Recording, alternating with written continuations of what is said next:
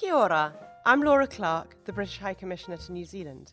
Welcome to another episode of Tea with the High Commission, the British High Commission's podcast, where we interview a range of interesting people talking about anything and everything, and in the process discover the great connections between the UK and New Zealand.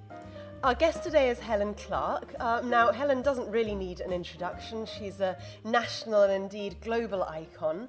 Uh, she entered Parliament in 1981, was Prime Minister from 1999 to 2008, uh, the first Labour leader to win three consecutive elections. She was then administrator of the United Nations Development Programme from 2009 to 2017, and her bid for UN Secretary General was documented in the award winning film My Year with Helen. Helen is now a global activist, role model, national treasure, though I'm not sure she'd relish that term, and, and a social media star. Um, and she is just releasing her book, Women, Equality and Power. Helen, it's a pleasure to host you here at the High Commission. Thank you. Uh, so, first of all, I'd like to start big, if we can, with the world, with global politics. Uh, we're meeting a month out from the UN General Assembly and shortly after the death of Kofi Annan, a self described stubborn optimist. Uh, now, you gave a speech at the Oxford Union in 2007 outlining the tenets of New Zealand foreign policy. So, a focus on multilateralism and the rules based order, free trade, human rights, peace and security, interfaith dialogue. More than 10 years on, how are we in the international order doing? Do you think the overall trajectory is positive or negative?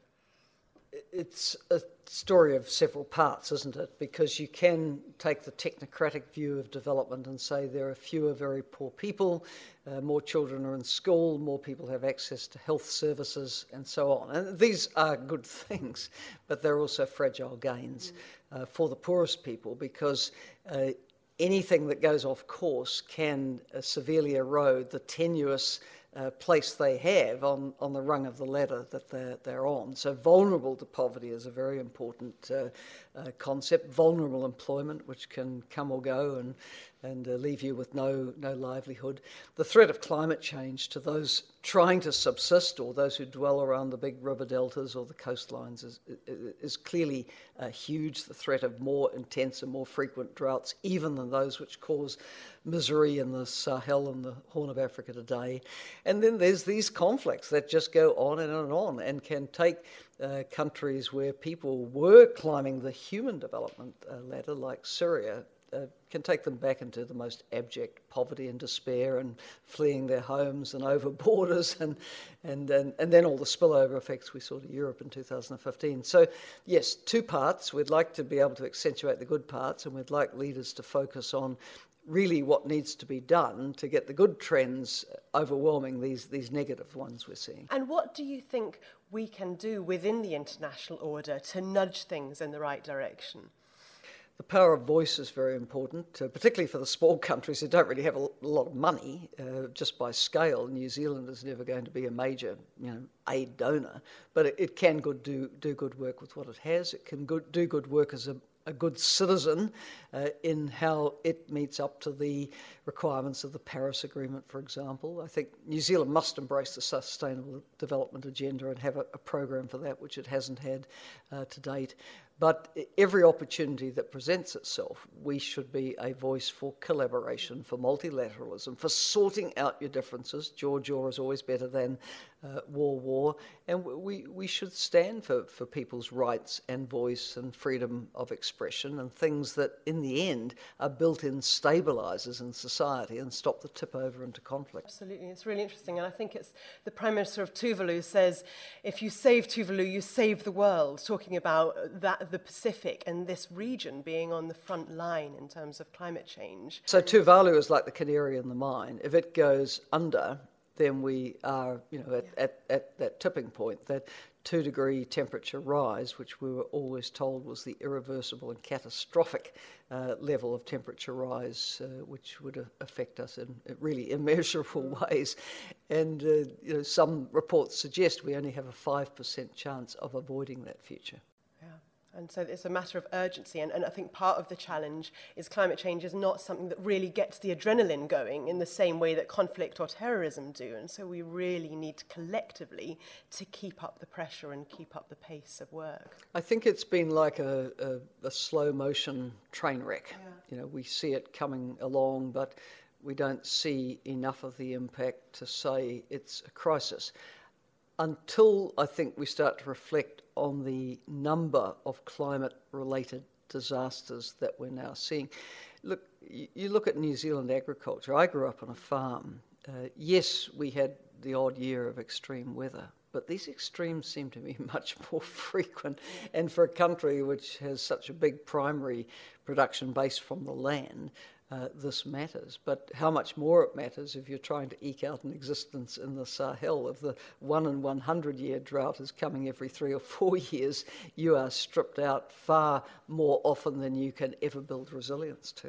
And I think that you know, I think what you say about the patterns that you're seeing in New Zealand is also slowly translating into great, far greater acceptance of the challenge, a bipartisan approach to climate change, and also acceptance by the farming industry of, of the need to adapt. I think the bipartisan approach is extremely important, and I think in New Zealand we're starting to get there. We're starting to see everyone move. Not yet in Australia. In the United Kingdom, it's been bipartisan for, for years, which is fantastic. Not yet in the United States.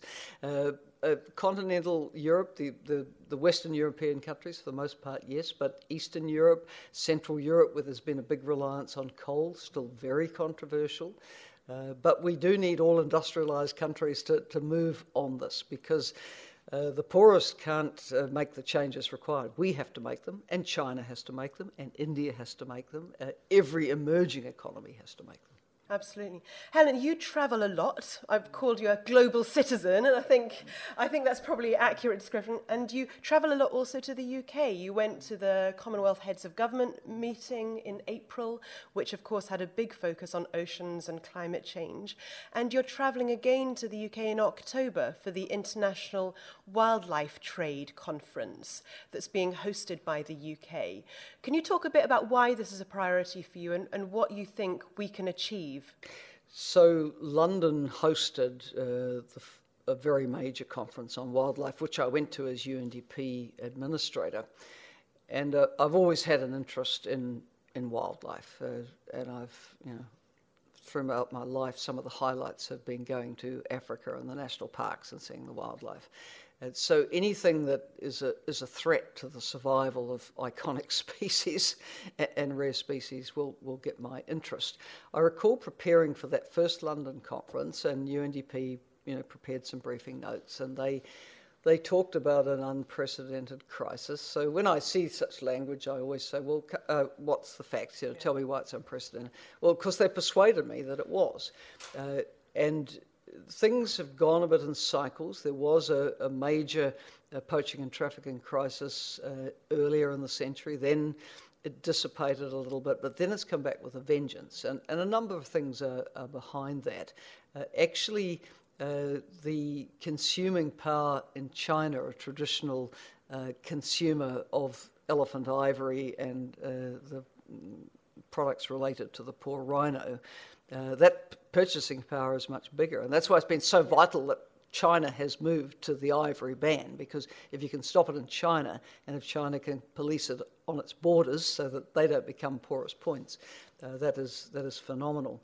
So I, uh, in the years at UNDP, used to go uh, to see initiatives where UNDP would have a multi-dimensional approach, recognizing that you will never stop poaching if the act of poaching an elephant or a rhino earns you more than a year of toil and a dusty subsistence plot. You have to deal with rural poverty. You have to give the local people a stake in a growing tourism industry. And how often do we drive to a national park in Africa and we drive past people living in abject conditions to our luxury lodge? Not on.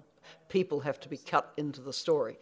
Uh, now, if you can start to address the rural poverty, um, then you've got a chance of uh, nipping it in the bud, but you have to deal with corruption and rule of law. There are corrupt judges, there are corrupt uh, immigration and trade uh, uh officials, there are uh, corrupt police, uh, there are many people who are part of the chain of the, the wildlife tragedy. And then at the consuming end, the UK has moved on the ivory ban, which is fantastic. New Zealand needs to, Australia needs to, uh, the, uh, the Chinese have, which is just incredible good news. But we need a huge effort, a multi-dimensional effort that, that's going to address the issue. Yeah, it absolutely needs that multi pronged approach and also, as you say, cultural change around the world. And that leads me to a question that I had around the power of thought leadership and social media because you really are you're a social media star globally active on twitter on facebook on on um, instagram. Can you talk a bit about how you see social media both as a force for good but also of course the pitfalls? So, like all uh, new developments, it, it, it hits us a bit unawares, and I think we, we take a time to work out its upsides, its downsides, how it can be constructively used. With traditional media, uh, many Western societies, including this one, and I'm sure the UK, uh, have their regulatory mechanisms. We have a statutory regulator here on broadcasting, where if you have a complaint, that body uh, is empowered to investigate your complaint and make a ruling and uh, make whatever uh, you know requirements are required of the, the offender. Uh, similarly, we have a press council which deals with our print media, but social media has been unregulated space, and so it, it has flowered in the whole range of opinion. And frankly, I do think Facebook and Twitter have been too slow to close down hate speech, uh, manipulation of democratic uh, processes, uh, there's some real poison out there that has, has had uh, uh, platforms. But of course, where, where I'm mostly focused is on the good side of it, the advocacy side for public good. You can advocate for open government and space and voice. You can pick up cases of human rights abuse and draw global attention to it and put pressure on those who are perpetrating those, you can draw attention to the positive things that could be done for wildlife conservation or the empowerment of women or poverty eradication or climate action. There's a lot of good things, and one's always inspired by how many groups around the world are working in these areas. I want to talk now a bit about the UK and New Zealand relationship. Um, you obviously travel to the UK a lot, um, and you know one of my uh, priorities as High Commissioner to New Zealand is to future-proof the relationship because, of course, we've got strong historical links. Lots of New Zealanders trace their roots back to the UK, but that won't always be the case. So, and one of the things that we do a lot is share um, our learnings on social policy and our innovations. I wonder if you can talk a bit about what you think we need to do to future proof that relationship. I've been visiting the UK for 42 years. I first went in 1976 and stayed in Mecklenburg Square and William and Goodenough House, and I had a, a, a, scholarship from New Zealand, and that's the first time I, I travelled around and, and got to see where some of my forebears had come from, from the Shetland Islands uh, uh, through to. Um, uh, Yorkshire, Oxfordshire, etc. And others came from Wales and the Scottish Highlands and heaven knows where. So uh, every, every, family branch of mine leads back to the UK. Uh, so of course I have a great affinity for the country and I'm well aware that our constitutional settlement is, is, is basically you know, built on the, uh, the Bill of Rights and Magna Carta and the Westminster parliamentary model and, uh, and so on. So there's, just so much there that is, that is shared. Uh, but I also see today young people who don't have the closeness of immediate family that I had, because I did have two grandfathers born in the British Isles. By the time you get to my nieces and nephews and their children, it becomes more distant. But still, the young ones want to go to London. Yeah. And where would London offices, restaurants, whatever be without that endless pool of young Kiwis and Aussies yeah. on their working holidays. And all I can say to the UK is just keep keep that door open for the working holidays because that is so influential in, in keeping uh, the links. And you probably will get a bit of a retro revival interest again in where people's roots are because people do want to follow their roots. Um, and of course, this year we're celebrating 125 years of women's suffrage in New Zealand and 100 years in the UK. We're not bitter that you pipped us to it by such a margin. Um, and we've got a female Prime Minister in the UK and New Zealand, but still so much to do. And I think just 7% of um, heads of state and government globally are women. Um, So, you're about to launch your book, Women, Equality, Power, which is a selection of speeches from a life of leadership. Um, and it's been described as a celebration of an outstanding leader who continues to strive and work for change. And it's a rallying call for other women leaders, whether they're in positions of political, economic, or social power. Uh, now, I can't wait to read it, but I wonder if you can give us a sneak preview and tell us what you think we need to do to get more women into leadership. Well, the book was an initiative from Allen and Unwin, the publisher. They approached me and I said, Oh, would anyone want to read them? And they said, Oh, yes, we think there'd be an audience. And well, so it proved because the first edition sold out quickly and they're frantically reprinting for uh, book signings next week. Uh, but they have made the selection that goes from my maiden speech in Parliament in April 1982 uh, through to the lecture I gave on women's leadership and crashing through glass ceilings at the Asian Development Bank in Manila in March uh, this this year. So there's a lot of speeches on a on a, a lot of issues, but uh, I hope that you know those who read it will think, well, that could be me, that could be my daughter, you know, that could be someone I, a woman I see of you know, talent and ambition in, in the community. Let, us get in behind and get more women into these positions of leadership. I think in New Zealand we've we're not doing too badly at the leadership level, obviously, with women prime ministers for more than half the last 21 years. That's, yeah. that's, that's, not bad. Uh, so, you know, I wasn't a one off wonder. Jenny Shipley yeah. preceded me wasn't a one off wonder. Jacinda definitely won't be a one off wonder. We can probably expect in the normal course of events that women will lead half the time, and we have to work for that. The Parliament's close to 40% female. I think that with goodwill from political parties, we could reach gender parity in two to three elections, and that should be the goal. Maybe the 2030 agenda should be yeah. uh, the, the date we set uh, for that. But I obviously know there's still a pay gap to be addressed. It's 9.2%, not what it was, but it's still there and it will partly be addressed by men taking on life patterns which are more similar to that of women and take their share of the unpaid work that every family has to do with children and, and other relatives who have uh, have needs. And then I am very vocal about the level of uh, domestic and family violence in New Zealand, which is shameful and deemed to be the worst in the OECD and it, it needs a, a, bipartisan, cons- consistent, and determined effort to address what is driving it and put in place the services that can stop it. To finish off, thank you so much for your time. I want to ask two more personal questions. So, the first um, is you know, I would say you're a role model for thousands of people around the world, and you come across as a formidable force, if I might say. You're driven, you're self assured. Um, and so, I wanted to ask you is there anything that makes you nervous? Well, what what has made me nervous is uh, when I've agreed to go to places, uh, either as UNDP administrator or prime minister before that, and you're in, say, the, the helicopter that's just skirting over the top of the date palms in Basra, and you're looking down and you're thinking, this country's just been through a major convulsion.